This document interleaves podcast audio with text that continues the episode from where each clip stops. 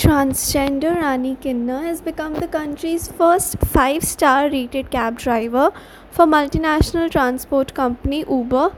ANI reported, stepping away from expectations, Rani refused to beg for a livelihood from footpaths, on in trains, and has constantly yearned to make a difference for herself and people like her. Rani's journey to becoming the numero uno has been anything but smooth, having faced backlash, discouragement, and rejection throughout. Back in 2016, after deciding to do something more than settling for begging, she decided to drive an auto. However, people refused to sit in her auto and a year later was forced to quit. In 2017, she opted to drive an ambulance during the Rath Yatra in Puri, where she drove for work for the first time. Introduced to the world of cabs by an ex Uber employee, she successfully cleared the interview and joined the firm as a driving partner. Rani even bought her own car and is now inspiring people of her community to earn their own livelihood, keeping their head held high throughout. By seeing Rani ma'am, I have become her follower and I want to become a driver myself. As you see, people, especially girls, feel safe with us while they are traveling during late hours in comparison to male drivers who seem risky. Said a sna- said another kinnar, another member of the trans community in Odisha. She's one of them, and I'm sure she has inspired a million of people like her eh, who are, who are willing to not give up on themselves and work for them.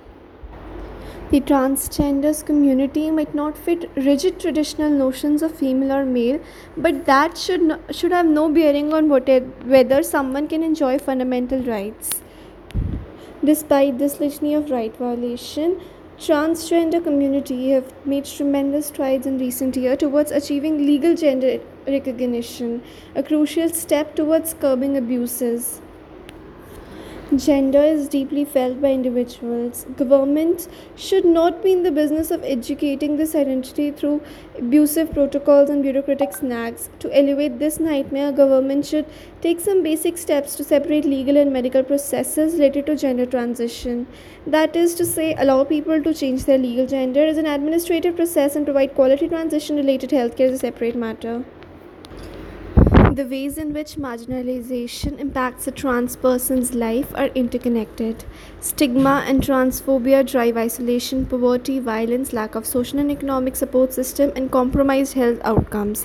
Each circumstance led to and often exacerbates the other. Trans people who express their gender identity from an early age are often rejected by their families.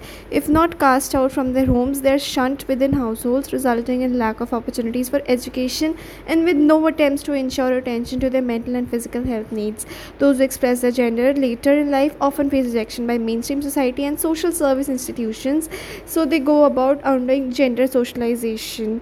Hostile environments that fail to understand them threaten their safety and ill equipped to offer sensitive health and social services. Such discrimination must not be tolerated because they are a part of our society and they have equal rights to live, our, they live their life and also progress in their lives and inspire a million of people.